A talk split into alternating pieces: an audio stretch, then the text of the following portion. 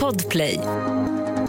Hej kära lyssnare. Stort tack för att du lyssnar på den här podden som heter Snutsnack. Idag har jag en gäst från framsidan, hävdar han, eh, eh, framsidan av Sverige då. Han heter Oliver och berättar om en händelse som kanske många poliser bävar för, eh, nämligen att hamna i ett så kallat underläge. Oliver kommer beskriva hur han kände och ni får snart reda på både hur det började och hur det slutade. Patreon-avsnittet är i den här veckan ska jag säga väldigt intressant och också 30 minuter långt och det handlar om upplevelsen att jobba under ett arbetspass där ens kollega blir ihjälskjuten. Oliver jobbade det passet när Andreas blev ihjälskjuten i Biskopsgården i Göteborg. För att lyssna på det så blir det Patreon via patreon.com snutsnack. Annars finns vi på Instagram och på Facebook såklart. Ja, nu hoppas jag att du tar det försiktigt där ute och så vill jag att du får en riktigt trevlig lyssning också.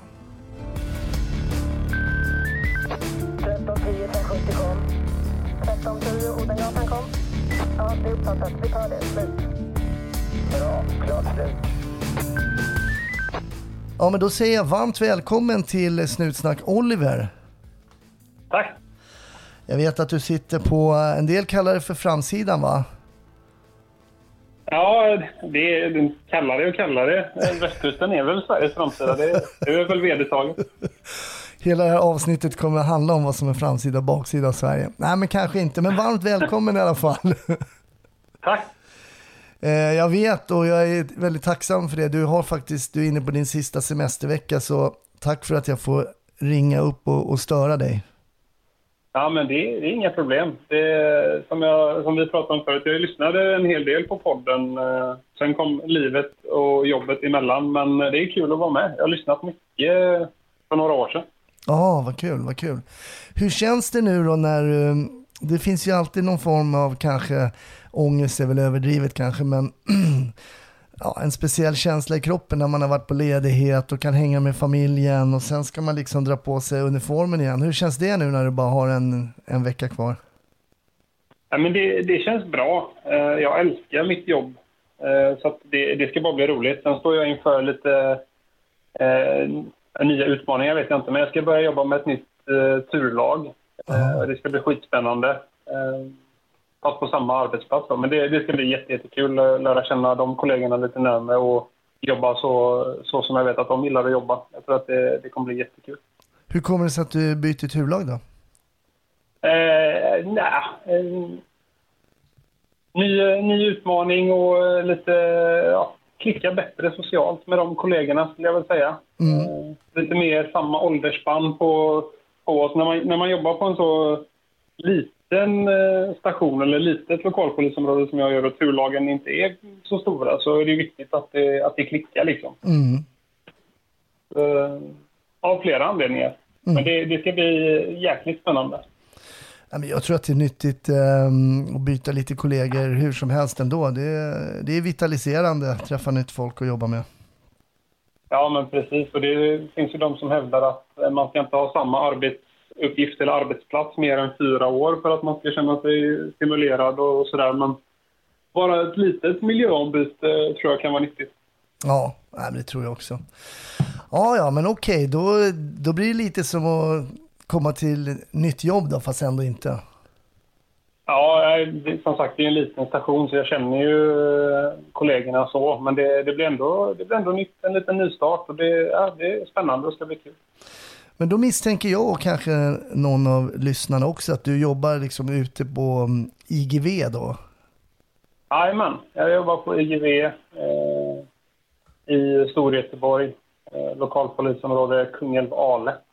Så att vi, vi är lite, lite lillebror i, i Storgöteborg, eller den eh, bortkomna kusinen från landet som eh, vissa säger också. Hur känns det då att vara den, den bortkomna kusinen? Nej, men jag har ju jobbat i tre av fem lokalpolisområden i Göteborg eh, på mina ja, men fyra och ett halvt år om man räknar med aspiranten. Jag har hunnit vara inne i city också. Så att Jag trivs lite med Jag är ju lantis by heart. Mm. Eh, så att, eh, jag gillar det. Jag gillar eh, den stora ytan. Att man kan få de här miljöombytena i vardagen och man har lite yta att röra sig på. Mm. Var är du uppvuxen någonstans då? Eh, jag är uppvuxen eh, en bit öster om, eh, tror, det är väl ingen hemlighet, Landvetter. Ja, Det, det är ju det är mer än en flygplats. Jag brukar få frågan vilken startbana då? Men ja. Det är det folk, säger man Landvetter till någon som inte är från Göteborg så är det en flygplats och inget mer. nej, nej precis. Nej, men det är ju faktiskt det första som kommer upp när man, när man hör Landvetter. Men det är ju en ort också. Ja. Så är det. Mm.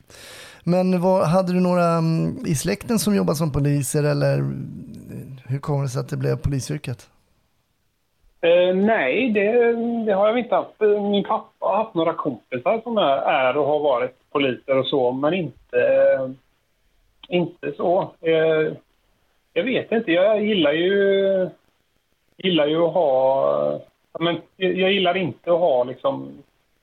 Jag gillar variationen i jobbet. Jag har varit ute efter det. Jag jobbade som, som fastighetsskötare innan och då, visst, då var det sju till fyra, men det var ändå lite så här, man vet aldrig riktigt vad dagen eh, bjuder på, vilka problem eh, man ställs inför.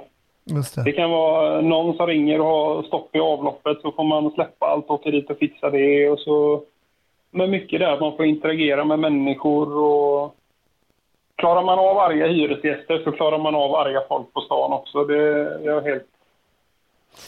Ja, men ehm, polis är väl någon form av fastighetsskötare, eller på att säga, ändå man får rycka Ja, ut men när avloppen är Ja, men lite så. Ja, precis.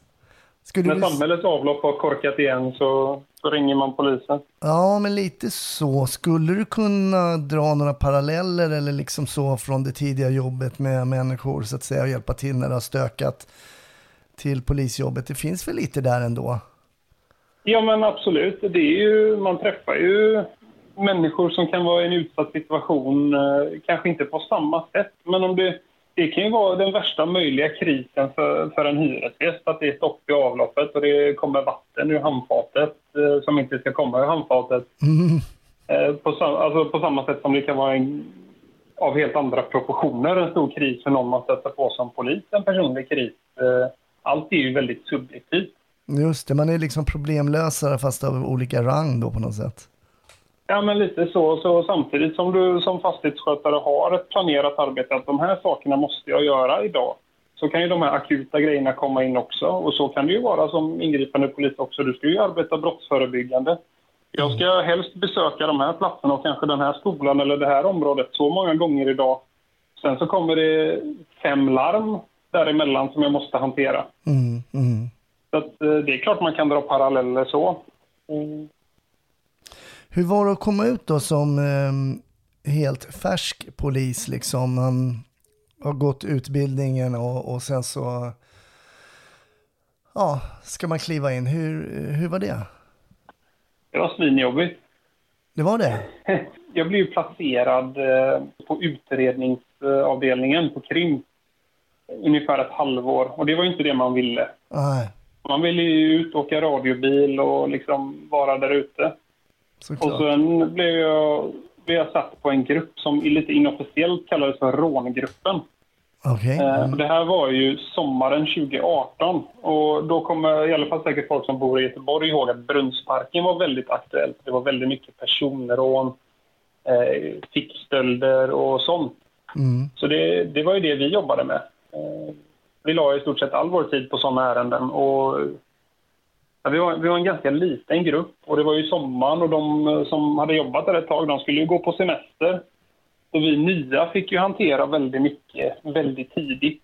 Eh, vissa dagar så var det ju så att när man kom till kontoret så, så var det ju en sex, sju, åtta ärenden som hade kommit till under natten. Mm.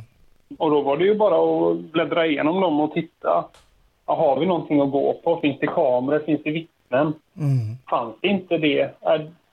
Tyvärr då fick man ju lägga dem i, åt sidan eller, eller i värsta fall lägga ner dem i väntan på att det dök upp något att gå på. Så att det fanns... Vi, vi var så få och de ärendena som vi hade något att jobba på, de fick vi ju jobba med. Liksom. Men när Det var du, jättejobbigt. när du säger att det var svinjobbigt, var det jobbigt just av den anledningen att det fanns lite att gå på? Var det också lite jobbigt för att du kanske inte ville sitta på krim liksom när du kom ut? Ja, men, ja, precis båda sakerna där. Jag, jag kände att jag, jag längtade tillbaka från aspiranten till att vara ute och jobba i uniform. Mm. Eh, jag ska säga att jag är så blå polis man kan bli. Alltså ordningspolis, det, det, det är jag, eller IGV-polis. Det är liksom, jag är nog en av polissveriges sämsta spanare. Det spelar ingen roll om jag har på mig mina vanliga kläder. Det är liksom... det, det, det, och då snackar vi liksom inte enbart fjällräven, utan jeans och en tröja. Liksom. Ja, men du, du är polis. Ja, jo. Jag har den auran liksom. Ah, Okej, okej. Att jag, jag gjorde väl mig inte svinbra att vara ute och spana efter personrånare heller, även med tappra försök med att klä ut sig som turist och, och annat liksom. Ah, ah, okej. Ja, Men det- det var- det är lite det var självinsikt där ändå. Ja, jag försöker. Men det var jättejobbigt som du var inne på, liksom, att tvingas lägga så många ärenden i, i papperskorgen. Mm. Och när man, man hade den här bilden att nu ska vi ut, nu ska vi liksom lösa brott, nu ska vi finnas där för medborgarna. Och så den väldigt snabba insikten att det här, det finns ingenting vi kan göra. Vi får lägga ner det. Så får vi ta upp det om det kommer upp något nytt. Och ganska Det var- allvarliga brott ändå, liksom personrån. Ja, det är det ju. Det, och det är ju jätte, jättekränkning av den personen som blir utsatt. Så det är ju jättejobbigt för alla de här målsägarna som vi träffade och som vi liksom som frågar hur går det i utredningen och liksom behöva svara att nej, vi, har, vi har tyvärr ingenting att gå på just nu så vi, vi, vi väntar på, på att se om det dyker upp något om en liknande modus eller liknande signalement och, Ja. eh, och sådär. Nej, men just, Men eh, just den där känslan tänker jag på kring när, som du säger, oerhört kränkande och liksom slår ju liksom kanske på ens privatliv om man har blivit rånad att gå på samma plats, uppleva det igen, kanske inte våga gå på vissa platser och sen så har polisen ingenting att gå på. Det är att behöva säga det. Hur, hur är den känslan? Ja, men, ja nej, det, det, det känns ju hopplöst. Det, det, det, det är nästan lite pinsamt eller lite så att man ringer polisen för att få hjälp och så kan polisen inte hjälpa en. Då, vem, vem ringer man då? Det, Ja. det är liksom... Nej, det, det var jobbigt. Det, det, var, det blev liksom jobbigt på det sättet att jag hade svårt att släppa jobbet också. Okej. Man låg hemma på kvällarna och grub, grumba, alltså funderade och grubblade på ärenden och hur ska vi lösa det här? Och imorgon vet jag att då kommer det fem, sex nya ärenden som jag måste titta på. Jag hade jätte, jättesvårt för den biten. Jag har inte haft problem med det en enda dag sedan jag började som IGV-polis. Då hänger jag av med uniformen och så går jag hem till, till fru och barn och så är det Hmm, varför, nio varför, gånger av tio i alla fall. varför tror du att det är som skillnad där då på de jobben och att du, att du tog med dig dem hem? För, för att det ligger kvar samma jobb som man inte är klar med, ligger kvar och väntar. Mm, mm, mm. Högen, eh, den berömda pappershögen växer ju. Även om den är digital så man ser ju hur många öppna ärenden man har i, i datorn. Liksom. Mm. Ny säsong av Robinson på TV4 Play. Hetta, storm, hunger. Det har hela tiden varit en kamp. Nu är det blod och tårar. liksom. Fan händer just nu. Det. är Detta är inte okej. Robinson 2024, nu fucking kör vi! Streama söndag på TV4 Play. Ett poddtips från Podplay. I fallen jag aldrig glömmer djupdyker Hasse Aro i arbetet bakom några av Sveriges mest uppseendeväckande brottsutredningar. Går vi in med hemlig telefonavlyssning och, och då upplever vi att vi får en total förändring av hans beteende. Vad är det som händer nu? Vem är det som läcker? Och så säger han att jag är kriminell, jag har varit kriminell i hela mitt liv men att mörda ett barn, där går min gräns. Nya säsongen av Fallen jag aldrig glömmer på Podplay. Men sen släpps du ut på grönbete höll jag på att säga. Du får på dig uniformen då. Ja, men sen släpptes jag ut. Kom till eh, mitt första turlag på ingripande verksamheten i city. Och, ja, det, var, det var helt fantastiskt. Det var så jäkla kul. Det var det du hade sett fram emot. Ja, ja, ja, verkligen. Och jag hamnade på ett jättebra turlag som var två, två stabila, rutinerade gruppchefer. eh, som, eh, jag har förstått att det är lite olika i Sverige, men de alternerade som yttre befäl och då täckte man som yttre befäl för hela Storgöteborg. Vi hade ju så pass stort turlag då så vi hade två gruppchefer. Mm. Eh, de var jättestabila, jättebra. Jättebra mix på kollegor, eh, rutinerade, lite äldre och så en drös, fem, sex yngre kollegor. Eh, det, var, det var riktigt bra. När, när du säger då eh, två stabila, rutinerade eh, poliser då, hur länge har de jobbat ungefär och, och varför uppfattar man dem som stabila och, och sådär? Vad är det som gör att man, upp, när man kommer som ny och känner att det här är ju två stabila kollegor, hur, hur känner man det?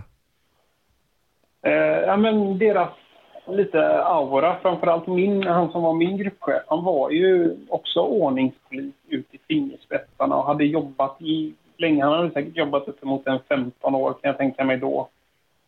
Eh, ja men eh, trygg, eh, som han var lite som en pappa för hela turlaget kan man säga. Aha. Trygg, stabil figur som man kunde liksom luta sig mot och, och få råd eller liksom få hjälp. Och han tog, tog liksom gruppen under sina vingar och fanns, fanns alltid där. Mm. Ja, så han har varit med och varit med om många case kan man tänka sig. Just det här man kan fråga, då kan han exemplifiera med två, tre case direkt, liksom top of mind.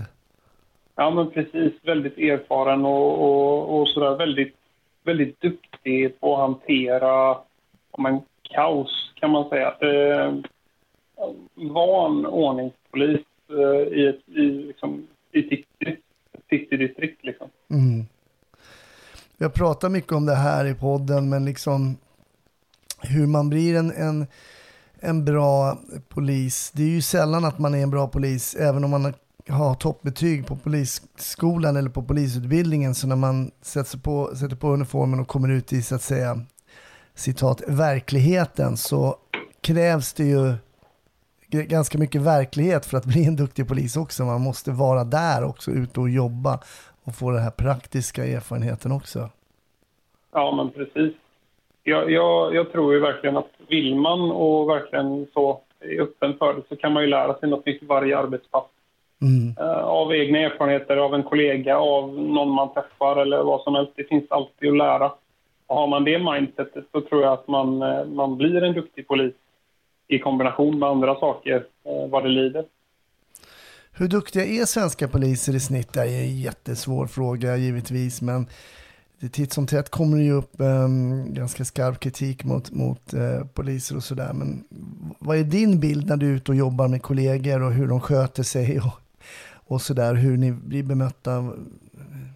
Vad skulle du säga, polisens eh, skulle- kunskap i Sverige? Jag skulle säga, jag är ju som sagt, lite som du är inne på, jag har ingen direkt erfarenhet av någon annan polis som så, mer än eh, skön ja, men liksom litteratur och tv och film och sådär. Men jag skulle säga att vi har, vi har en väldigt professionell polis i Sverige och en välutbildad polis också. Mm. Eh, och att man vill göra ett bra jobb.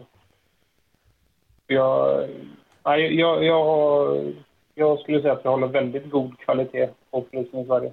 Mm. Jag brukar ju be mina gäster em, plocka fram minnen från, hur länge har du varit, eh, jobbat som polis nu då? I Göteborg? Det blir eh, ju, vi, juni 18, så det är ju dryga fyra år. Mm. Och jag menar på fyra år hinner man vara med om ganska mycket ändå när man är ute, som du har varit ute i stort sett hela tiden som ingripande polis då. Men vad, vad kommer upp för minnen hos dig då, som du har varit med om? Ja, det, blir ju, det händer ju mycket grejer. Eh, som du brukar säga, eller brukade när jag lyssnar på den säga top of mind, så kom, kom ju en händelse upp när jag var, jag var väldigt färsk eh, ute, om man säger. Jag tror att det var, jag tror att det var en händelse i januari, mitt första år som, eh, säg att jag hade varit på turlaget kanske i två eller tre månader bara. Mm. Eh, en grådassig januari dag eller kväll kommer jag inte ihåg. Men, men i Göteborg. Eh, jag tror att det kan ha varit ett kvällspass. Vi satt på utsättningen i alla fall och får ett larm. Eh, prio etta, liksom. Om det var överfallslarm eller inbrottslarm. Jag tror att det var ett överfallslarm Mm. som gick. Eh, och min patrull, det var jag, en väldigt, väldigt duktig, erfaren kollega och hans aspirant. Så vi var tre stycken. Eh, så, och vi, vi, ja, som man gör, reser oss, lämnar utsättningen, säger vi, vi hörs. Och så ner i garaget, hämtar vår polisbuss som vi hade då och så glider vi iväg. Eh, jag kommer ihåg att det var jäkligt moddigt som det blir i Göteborg. Slaskigt och mycket snömodd och snöade vill jag minnas också. Så jag körde och kör ju, det var borta vid Järntorget och vi har ju stationen borta mot eh, men Ullevi ungefär. Så det, är- det är inte jättelångt. Nej. Men jag kunde inte hålla mer än 50-60 kilometer i timmen med blåljus och sirener, eh, trängande körning på grund av väglag och sådär. Just det. Så det tar ändå en liten stund att köra fram. Eh, I City har man ju ofta väldigt korta framkörningstider så man hinner inte förbereda sig så mycket. Nej. Och att det går ett överfallslarm, det säger ju egentligen ingenting. Nej, oftast vi- det, brukar inte vara något när man väl kommer fram. Nej, nej, 99 gånger av 100 så har någon tryckt fel eller så är det något annat eller, eller sådär. Men vad har ni för Eh. inställning här i bussen och vad har du för inställning då? Är det lite så den känslan att okej nu är det ännu ett sånt liksom feltryck eller vad, vad sitter ni och pratar vad ni är på väg mot här? Ni har ju, jag tänker på att ni har en aspirant i bussen kanske ska förberedas lite på resans gång här om vad som komma skall. Kommer du ihåg lite om det sades någonting i bussen här? Eh, inte, inte jätteväl, men det, det, det jag kommer ihåg är att jag fokuserar på att hålla bussen eh, på, på fyra hjul i väglaget liksom, samtidigt som jag försöker köra så, så mycket eller så fort jag kan sett till den relativa hastigheten då, Mm. med snö och, och sådär. Mm. Eh, ingångsvärdet tror jag inte var mer än att det går Eh, överfallslarm, jag tror att det var på Folkets hus, som ligger precis eh, vid Järntorget. Eh, det är ingen som svarar när vi motringer. Det var, jag tror att det var de ingångsvärdena vi hade. Och då är det liksom så här, ja, varför svarar ingen? Är det för att någon har tryckt fel och någon står och trycker sju gånger till på knappen för att stänga av larmet? Eller är det för att, alltså, ja men det här bästa, värsta, vad, vad, vad är mest troligt? Vad är bästa scenario? Vad är värsta scenario? Mm, mm. Värsta scenario är att någon har gjort en eh, Clark Olofsson och låst in massa folk i ett rum och liksom har tagit gisslan. Just det. Och bästa är ju att någon står och febrilt försöker stänga av larmet genom att trycka på det flera gånger. Mm.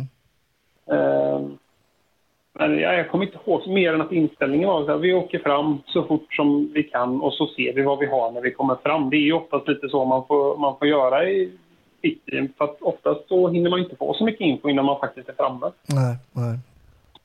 Eh, vi landar in där. Eh, vi registrerar ganska så snabbt att det är väldigt mycket folk vid spårvagnshållplatsen och att det är liv där. Det här är på andra sidan gatan mot objektet, så då blir vi lite så här, vad, vad är det som händer egentligen? Och då, då möts vi av en, eh, av en väktare som kommer och också blivit larmad på det överfallslarmet. Och så säger han till aspiranten och min kollega att Nej, men det, det är ingenting. Det är, det är ingenting där inne. Nähä. Och då tänker vi så här, "Jaha, nej, då har han kollat liksom att, eh, att ja, men det, det är ingenting där inne, säger han. Och det tolkar vi som att, ja, ja. Men, och då, då börjar det liksom bli gapas och skrik från den här spårvagnshållplatsen. Och då tänker vi, vi okej, han säger att det är ingenting där inne. Det är ett jäkla liv här borta. Vi måste gå bort och kolla vad som händer på hållplatsen. Mm. Eh, och det är inte, det är inte första gången som eh, vi, jag i alla fall har tänkt tanken att någon kanske har sett att det sker en misshandel. Och så tänker de att om jag trycker på larmet så kommer polisen direkt och så kan jag ringa och förklara eller, så. Just det. Mm. Eh, Den tanken han slår mig. Det, det kanske är här på hållplatsen det händer någonting. Mm. Eh, Så vi går dit.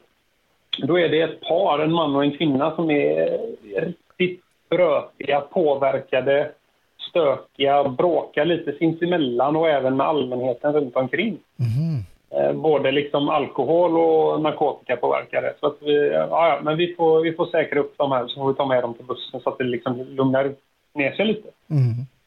eh, återrapporterar till ledningscentralen att men vi har två stycken omhändertagna. Eh, vi lastar dem och så ser vi vad vi har.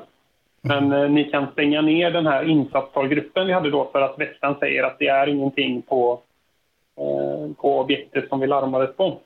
Mm. Eh, och det är här, här som det börjar. Här gör, gör jag eller vi eller här sker det första misstaget i alla fall. Vi kopplar ner vår sån här speciella radiotalgrupp som vi, eller kanal för att, ja, som vi pratar på. Ni har alltså en, en, öppnat upp en speciell kanal där alla kan höra vad som händer just på det här larmet så att säga, är det så? Precis, som, är, som är fredad eh, enbart för den här specifika händelsen. Och då säger vi att "Ja, men vi behöver inte den längre, vi kan gå på, tillbaka på ordinarie samband. Mm. Eh, erfarenhetsmässigt, där är misstag nummer ett.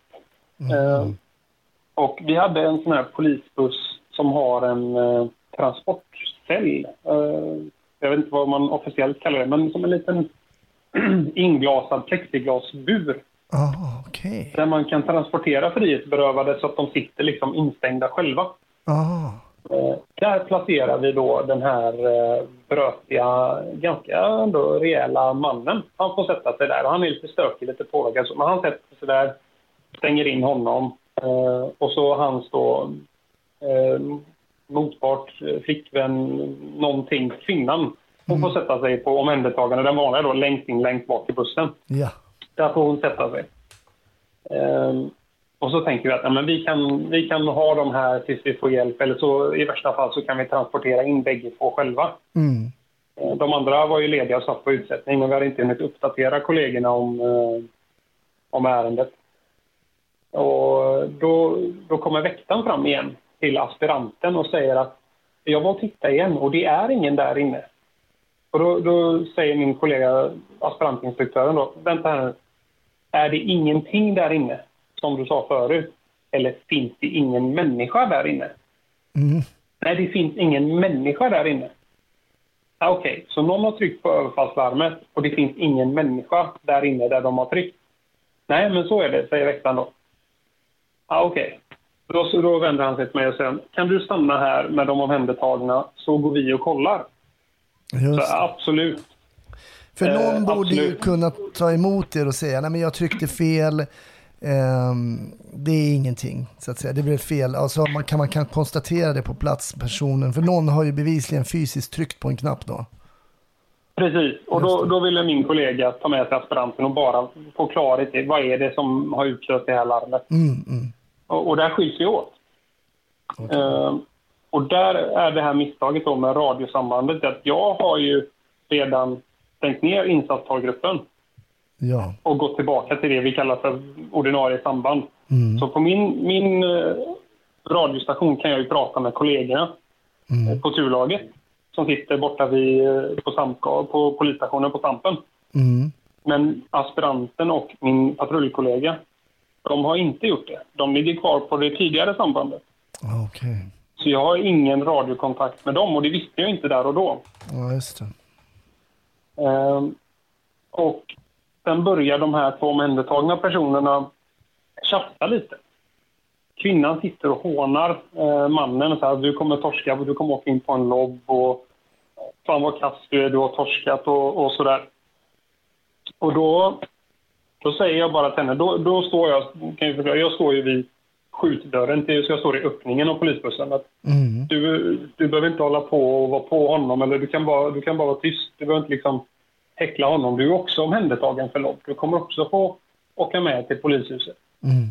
Och då börjar hon säga nej, nej det kommer jag inte. Jag ska inte åka någonstans. Och så gör hon en ansats till att och reser sig upp och börjar kliva ur bussen. Och då säger jag, du sätt dig ner. Du, får, du är omhändertagen. Du ska ingenstans.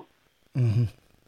Och då, då tar jag min radio så ropar jag på våran, eh, jag tror det var en kollega som vickade som gruppchef som jobbade det passet. Så ropar jag på honom att, eh, om en uppdaterade kort, bara, jag är ensam, kan du skicka någon eller kan någon av er komma hit? Eh, börja rulla hitåt i alla fall. Mm. Så jag fick en liten så här, så här vibb att nu, nu börjar hon stöka. Mm. Och jag fick inget svar av mina radiobilskollegor eftersom att eh, vi inte hade samma samband. Och då svarade han bara, ah, men jag, jag är klar med utsättningen så jag sätter mig i, eh, i bussen och så kommer jag ut. Mm. Ja men kanon, då blir vi, då blir vi två stycken. Det blir, det blir jättebra. Och hon fortsätter liksom att trigga upp sig själv lite, den här kvinnan.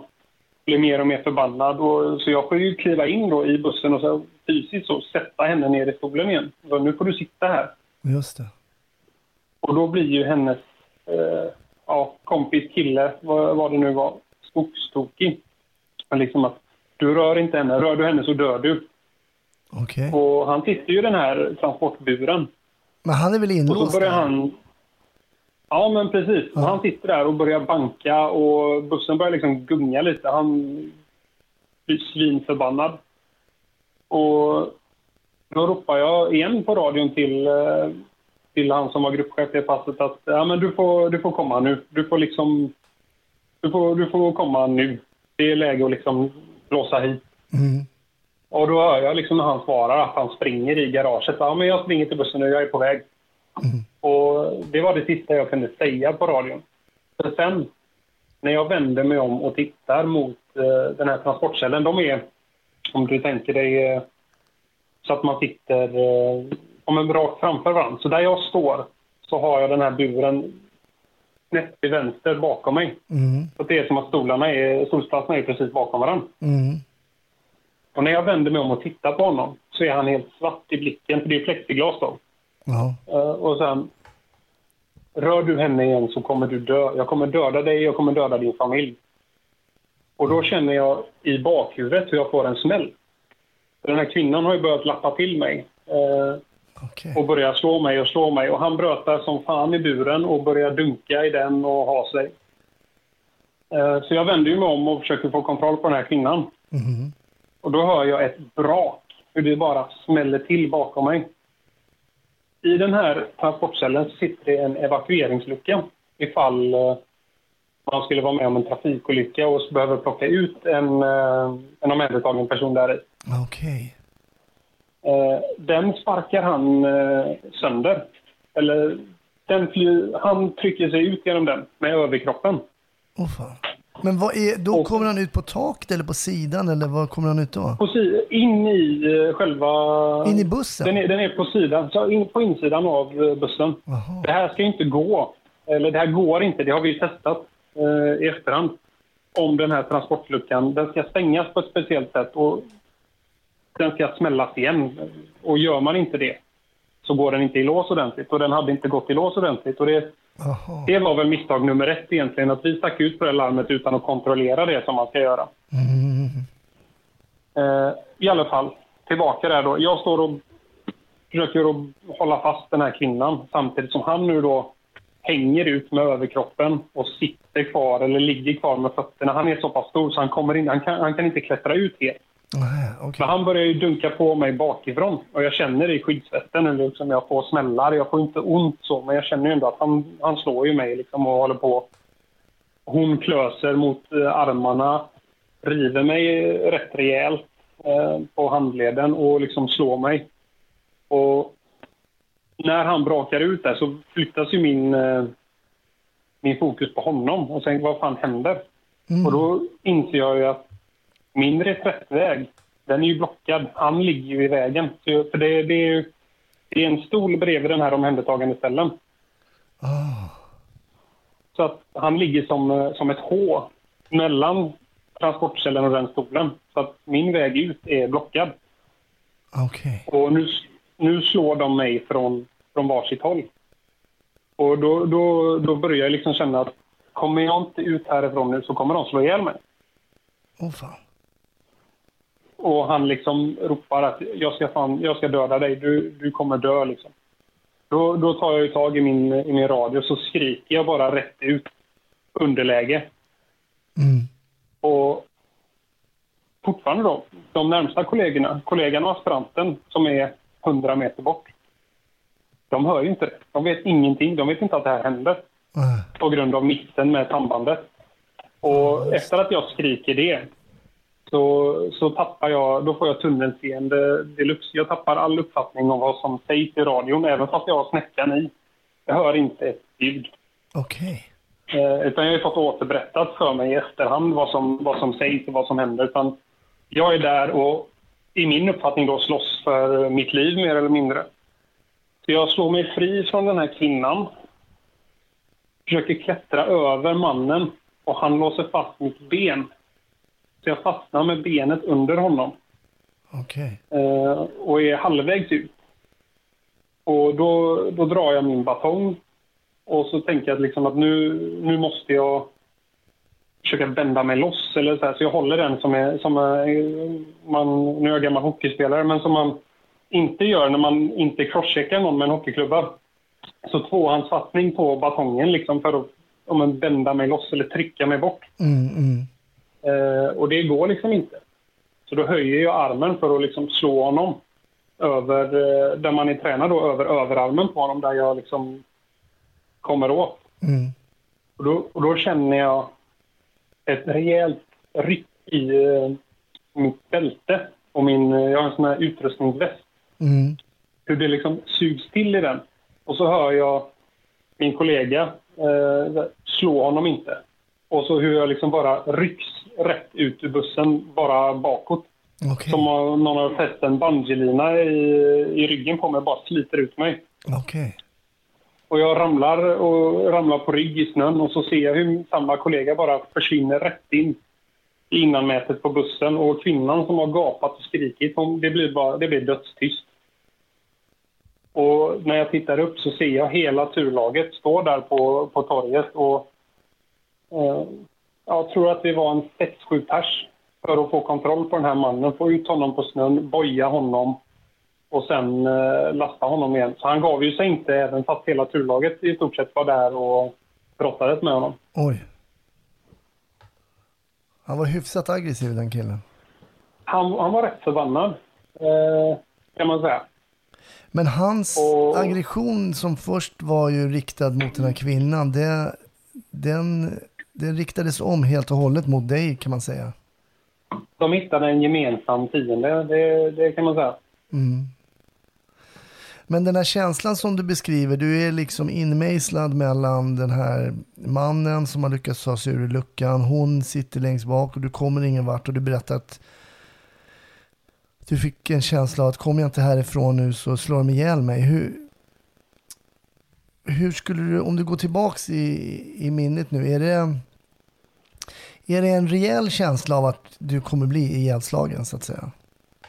Ja, men det, det, det är ju det är ju panikkänslor eh, som börjar komma. Mm, mm. Och då, då blir det ju ja, men lite så här reptilien att jag, om jag inte om inte jag slår mig ut härifrån eller gör vad som krävs så kommer jag på något sätt att dö här inne.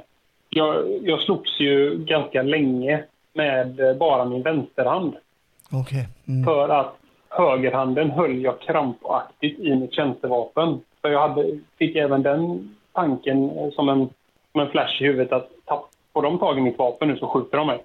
Just. Mm. Eh, så pass aggressiva och hotfulla, framförallt han mannen då, upplevde jag situationen där och då. Mm. Ny säsong av Robinson på TV4 Play. Hetta, storm, hunger. Det har hela tiden varit en kamp. Nu är det blod och tårar. Fan händer just nu. Det. är Detta är inte okej. Robinson 2024, nu fucking kör vi! Streama söndag på TV4 Play. Ett poddtips från Podplay. I podden Något Kaiko garanterar östgötarna Brutti och jag, Davva, dig en stor dos skratt. Där följer jag pladask för köttätandet igen. Man är lite som en jävla vampyr. Man har fått lite blodsmak och då måste man ha mer. Udda spaningar, fängslande anekdoter och en och annan arg rant. Jag måste ha mitt kaffe på morgonen för annars är jag ingen trevlig människa. Då är du ingen trevlig människa, punkt. Något Kaiko, hör du på Podplay. Därför är gardinerna. När du blir utsliten ur, ur bussen och hamnar i, i snön utanför där, i vilken, i vilken liksom mental status är du då? Förstår du liksom att okej, nu kommer det hjälp eller när du slits ut, förstår du vad som händer då? Ja, ja, jag, jag hör ju min kollegas fantastiskt trygga stämma eh, snett bakom mig när han, han, han tror ju att jag, är på väg att sula till den här killen, eh, ja men typ i huvudet eller så med batongen. Så han säger bara, nej men slå, slå honom inte, slå honom inte i bussen, säger han. Och, och då, jag registrerar ju direkt vems röst det är. Och, och då liksom känner jag ju sen de här rejäla tagen, hur kollegorna sliter ut mig och eh, jag ramlar till. Sen upp på fötterna igen. Då, då är jag ju mer... Då är jag laddat om. Då är jag mer förbannad på att nu jävlar ska vi bunta ihop den här jäveln. Mm. Var det pappan, Det- var det den här trygga rösten av pappa som kom och hjälpte en när man var liten? Nej, nej det, var, ja, det, det, var inte, det var inte min gruppchef. Det var inte den Nej, det personen inte jag beskrev Nej. förut. Nej, okej, det var utan det var den här uh, radiobilskollegan jag hade. Ja, okej, jag förstår. Eh, men han, han var lite... Om, om den andra var... Om gruppchefen var pappan så var väl han lite storebror. För han, när vi nya kom så fick man lite åka, åka med honom eller någon, av, någon annan kollega som var väldigt erfaren och liksom... Ja, men, de tog oss, oss nya lite under vingarna för att ja, visa hur det funkade i City när man, om man inte hade varit i City innan. Jag gjorde inte aspiranten där så att jag... Det var, City var helt nytt för mig när jag kom till IGV. Mm. Jag tänker, om jag återgår till den här känslan som du upplevde då. Var den, den här känslan som du upplever i bussen, var den helt ny för dig? Var det en känsla du det- aldrig hade känt förut?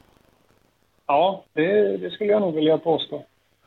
För du berättar ju också eh, att du får någon form av tunnelseende, du tappar liksom hörseln, du hör inte trots att du har snäckan i och sådär.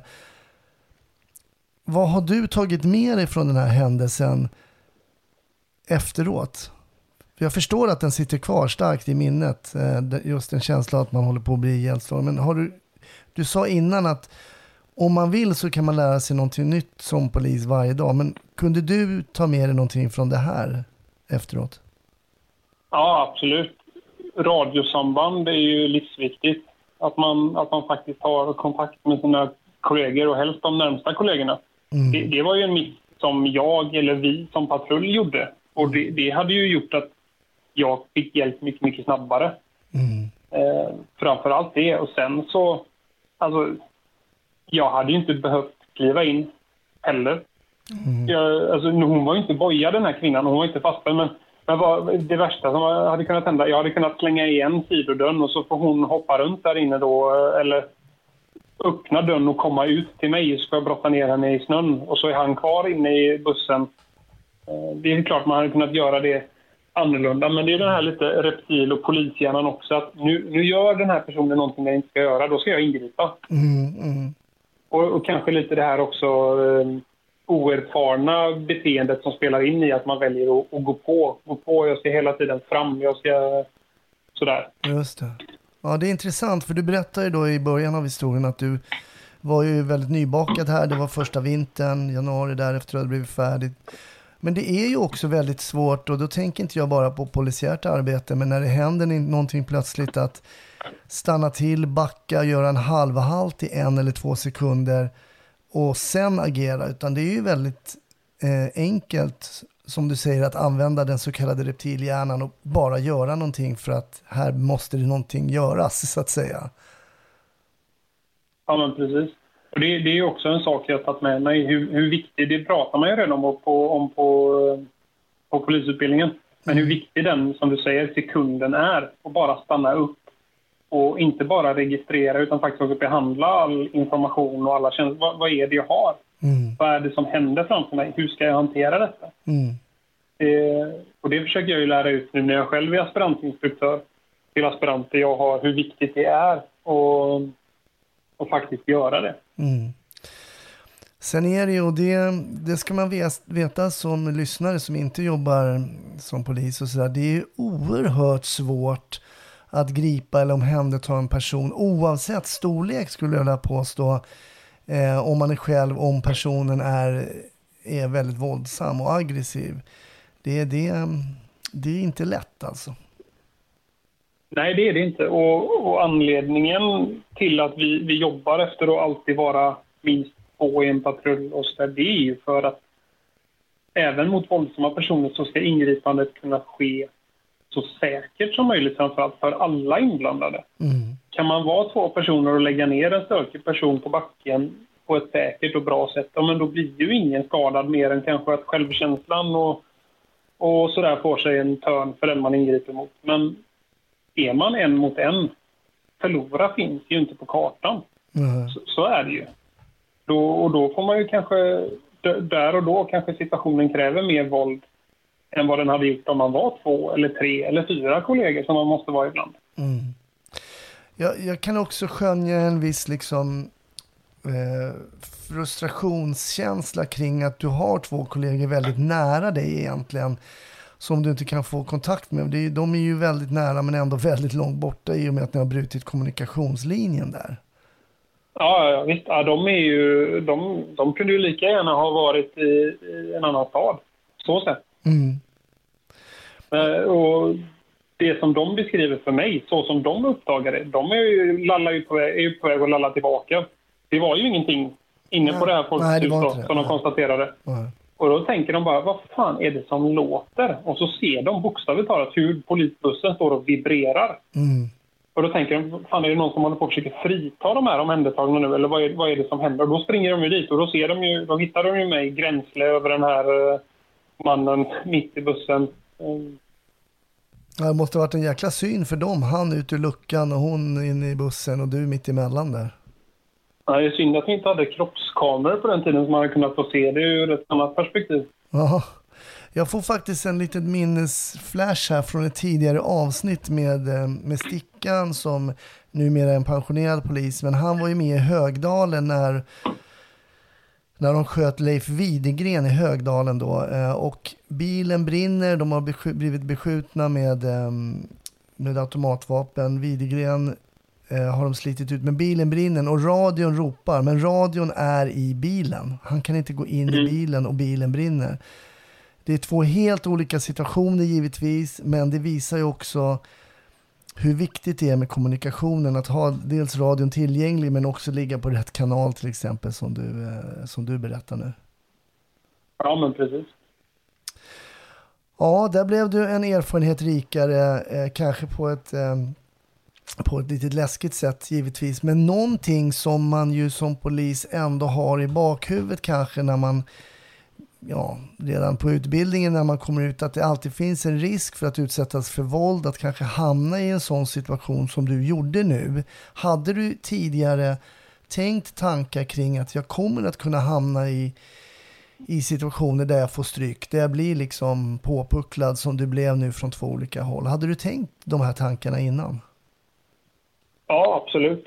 Eh, dels har jag varit med om, om våldsamma ingripanden tidigare när jag var aspirant eh, i ett annat område i Göteborg. Så, så våld hade jag ju varit med om, absolut. Eh, kanske inte på det sättet som ensam eh, behöva ta emot allt våld, men det, jag har absolut tänkt tanken. Och jag tycker det är så otroligt fascinerande med mental förberedelse och jobba på, på lång sikt med den. Så jag är en sån här riktig polisnörd, så att jag kan ju sitta och titta på kroppskamerafilmer på Youtube eh, från eh, ja, men Sverige, Norden, USA. USA är lite ett extremfall kanske. Mm. Man, kan ändå, man kan ändå titta på det och inte bara titta på det utan faktiskt bearbeta det. Hur hade jag velat agera i den här situationen? Mm. Hur hade jag tänkt mig lösa den här eh, biten och, och sådär. Och jag tror faktiskt att det ändå har gett mig en del eh, när man väl står där sen och ska, ska göra någonting eller när man står där med den här pistolbeväpnade personen framför sig. Mm. Eh, att man faktiskt kan agera. För hur reagerar du då? Eller man kan säga, det märker man ju först när man utsätts för våld eller hamnar i en våldsam situation, hur man egentligen reagerar. En del blir ju väldigt, väldigt liksom tysta och kanske fokuserade. En del fortfarande kan liksom verkligen använda våld och samtidigt vara lugn och prata med en person och så vidare och så vidare. Hur reagerade du första gångerna där? Kändes det som utbildningen eller hände någonting annat med dig liksom då? När man börjar liksom vara tvungen att använda våldsanvändning? Eh, användning? Jag skulle säga tunnelseendet har jag känt igen framförallt när jag var, när jag var ny. Att man blir väldigt så att nu, nu ligger allt fokus på det som händer här. Mm. På, på det här ingripandet. Eh, så. Men sen, sen utbildningen i, i ryggen, ja, framförallt utbildningen om att hur viktigt det är att bryta tunnelseendet tidigt. Men faktiskt ta ett andetag, titta upp när personen är på backen. Vad har jag runt omkring mig? Mm. Eh, och det, det tycker jag det är en erfarenhet som, som jag upplevde att man får väldigt tidigt när man jobbar i ett citydistrikt Mm. eller ett cityområde för att det är så otroligt mycket folk runt omkring hela tiden. Så att man måste vara väldigt om sig och kring sig. Mm. Eh, och sådär. Mm. Du menar det är av vikt att, ehm, att se sig om?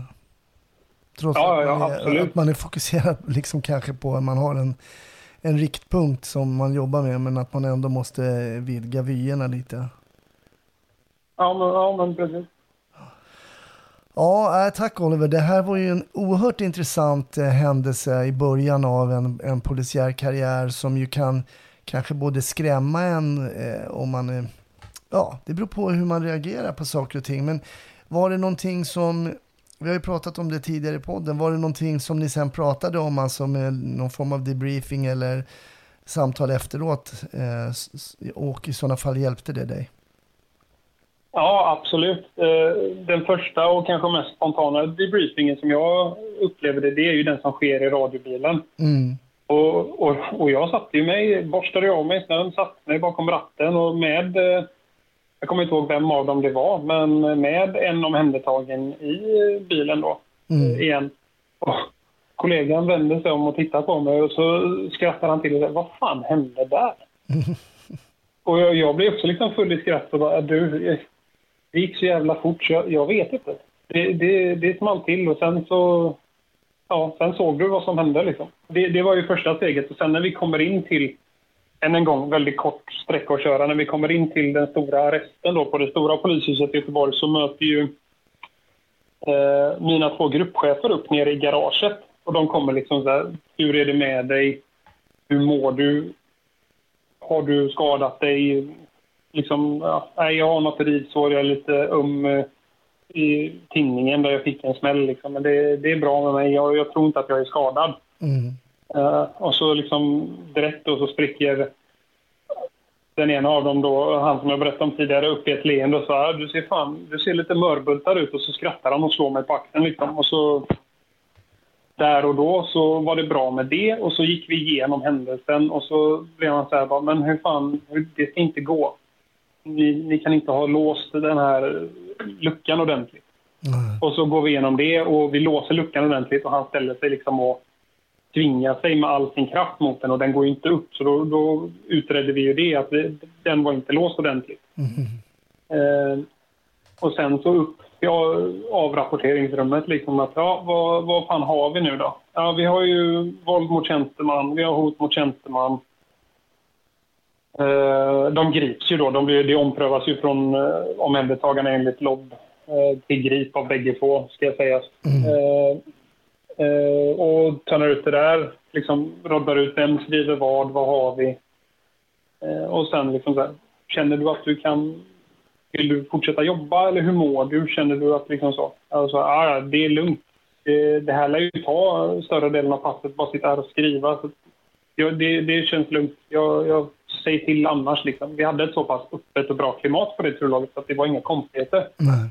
Eh, man bör, det var liksom inte ja, men, klarar du av att jobba eller är du en, är du en mes? Utan, utan det var verkligen genuint. Hur mår du? Klarar du av att jobba eller vill du skriva av dig och liksom landa och gå hem? Så är det inga konstigheter. Ja, det. Det, det var liksom så. Var det någon som föll ut på grund av sjukdom eller någonting. Våra gruppchefer de var aldrig sena på att täcka upp och hoppa in och sätta sig i radiobilen och köra på. Liksom. Det, var, det var aldrig några konstigheter på det, på det sättet. Nej.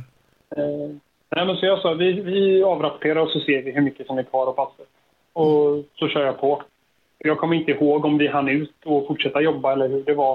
Eh, men i slutet av passet i alla fall så samlade gruppcheferna hela turlaget i utsättningsrummet runt ett bord. Och så innan alla går hem, så när vi blir avlösta så sätter vi oss ner och så får Oliver så får du berätta din upplevelse eh, av vad som hände. Och sen går vi varvet runt så får alla berätta sin del. Eh, vad, ni kände, vad ni kände, vad ni uppfattade, vad ni såg. Eh, och det blir ju, då hamnar man ju där igen då, och liksom återberätta det. Det blir liksom lite darr på rösten och lite så här. Och sen att höra mina kollegors känslor när de berättar vad de känner i magen, i, i halsgropen, när de hör mig skrika underläge och sen är det bara tyst. Mm. De ropar. Jag, jag, som jag sa, jag hörde ju ingenting. Jag, jag hörde ju ingenting. Jag hör ju inte att han som, som, som eh, kollegan jag ropade på som var på väg ut, han började dirigera om patruller. Att alla som inte har en prio 1 eller en frihetsberövad, ni åker till Järntorget nu. Okej. Liksom. Det, hör, det hörde dirigera ut. Nej, nej, nej, nej, nej. Jag hörde sirener möjligtvis. eh, Liksom.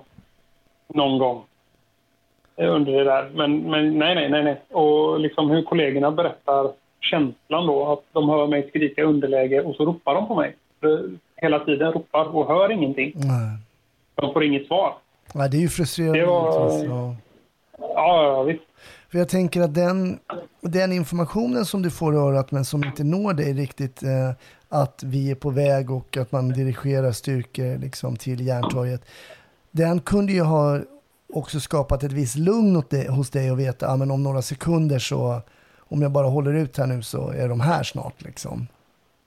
Ja, men precis. Så, och så har det ju varit på andra ärenden som, som, eh, som ett ärende som skedde för några månader sedan där jag och en kollega var själva och det blev till slut så var väl vi mot tre personer som var lite halvstökiga. Och då vet man, man hör hela tiden ändå att ja, men det, vi är på väg, vi är på väg, vi har eh, fem minuter kvar, det är på väg folk från Uddevalla, det är på väg folk från Trollhättan. Eh, bilarna kommer, bara liksom, håll koll på situationen så kommer vi. Och det, det är ju som du säger, det är en jättelugnande faktor att veta att det kommer folk. Mm. Det, är också en fördel, det är också en fördel med att jobba i ett citydistrikt som du beskriver i Göteborg då att när man trycker på knappen och säger underläge så är det ju inte så långt bort till assistans. Nej, och, och det är liksom... City ligger ju lite i mitten av Storgöteborg så att du har ju kollegor, alltså, stationer med kollegor runt omkring dig. Det, det finns ju folk på Hisingen bara på andra sidan eh, älven. Det finns folk i, i syd en bit bort. Det finns folk uppe i nordost, i, Hjällbo, Angered. Liksom det, folk kommer ju. Hör man det? det? Det vet man ju själv. Man släpper ju allt man kan och så åker man. Mm. Allt vad man kan när en kollega är i underläge. Ja, det är ju någonting faktiskt fantastiskt att veta att det, då kastar folk sina rapportblock och pennor och vad de nu håller på med och, och kommer för att stötta upp. Så är det. Om du skulle beskriva, jag menar du, det här var ju tidigt i din karriär, nu har du varit ute i, i fyra år, ehm, men skillnaden på dig som polis nu när du kom ut ny och kanske i, i det ärendet och framåt liksom, hur mycket har du utvecklats liksom i, i, i yrket kanske avseende att vara, vara lugn och, och så vidare. Det är lite det vi har pratat om. Skulle du säga att det finns en, en känsla av att rutinen har, har, har kommit mer och mer under de här åren? Och, och vilken var den Ja, det- skillnaden på dig som ny och, och nu? Ja, men det, det tycker jag. Absolut. Jag, jag känner väl att jag är lugnare i, i grunden och sen behöver man växla upp så, så är det inga konstigheter. Då smäller det till och så växlar man upp. Men, men att, man, man har, att jag har blivit duktigare på den tempoväxlingen lite. Att man, har, man är lite mer lugn och sansad och har, tar lite mer avstånd. Försöker vara lite mer analyserande och läsa av situationer innan.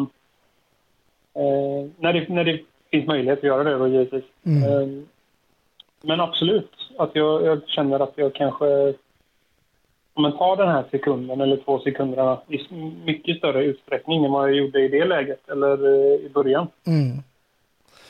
Och då är det ju just eh, utbildningen plus de praktiska jobben och ingripanden som du gör hela tiden som gör att du kan skapa det här liksom, eh, den här arbetslivserfarenheten som polis. Ja. Ja. Ja, det här var ett jätteintressant ärende Oliver. Eh, Inte roligt såklart att vara med om, men ehm, ja, som du sa, man kan lära sig någonting nytt varje dag. Och även av de tu- tunga ärendena och det som är jobbigt så lär man sig någonting även där. Ja, men absolut. Det, ja, nej, men det, det gav ju jättemycket sen i efterhand. Och det, det ligger ju till handlingarna nu. Liksom det, det är flera år sedan och det, domar har delats ut och skadestånd har betalats ut. Och, ja, det ligger ju i backspegeln, men det, det är ju en erfarenhet. Så är det ju. Mm.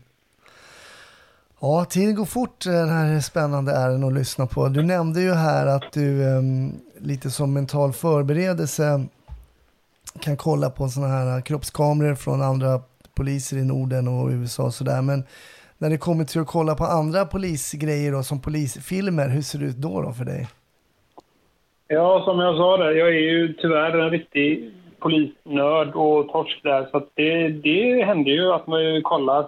Jag är på, tyvärr på den nördiga nivån att jag, jag löser ju inte de här halvbra kriminalerna, svenska, norska, danska, framförallt svenska. Eh, då, det blir för, för mycket fel och då blir det liksom, då förstör jag det för mig själv och säkert för min omgivning också. Eh, men eh, man kan, det, är väl, det är ju tjänstefel att vara Göteborgspolis och inte säga att man kollar på Johan Falk. Alltså, det är så så. är det.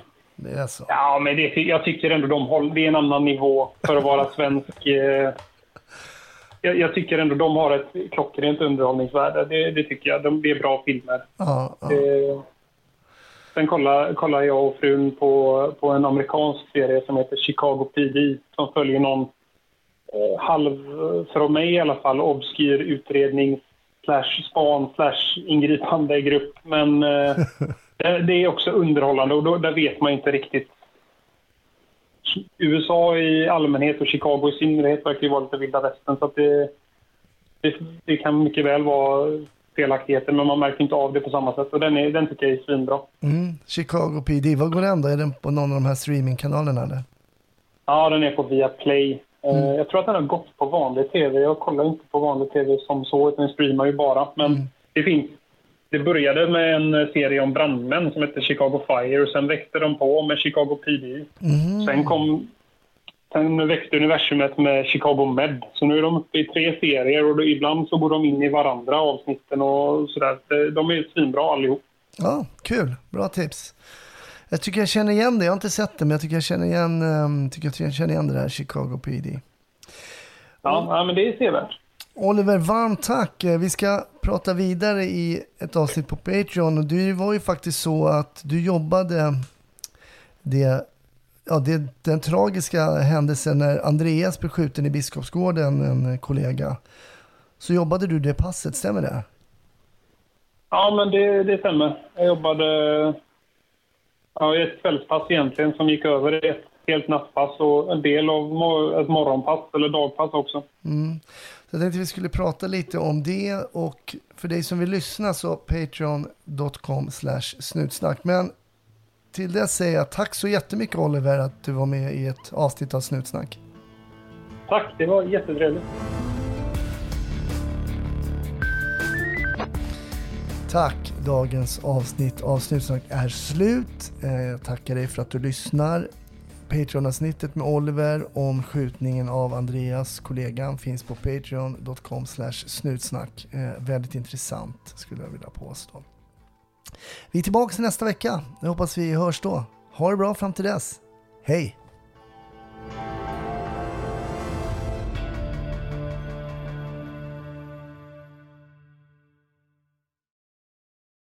Ny säsong av Robinson på TV4 Play. Hetta, storm, hunger. Det har hela tiden varit en kamp.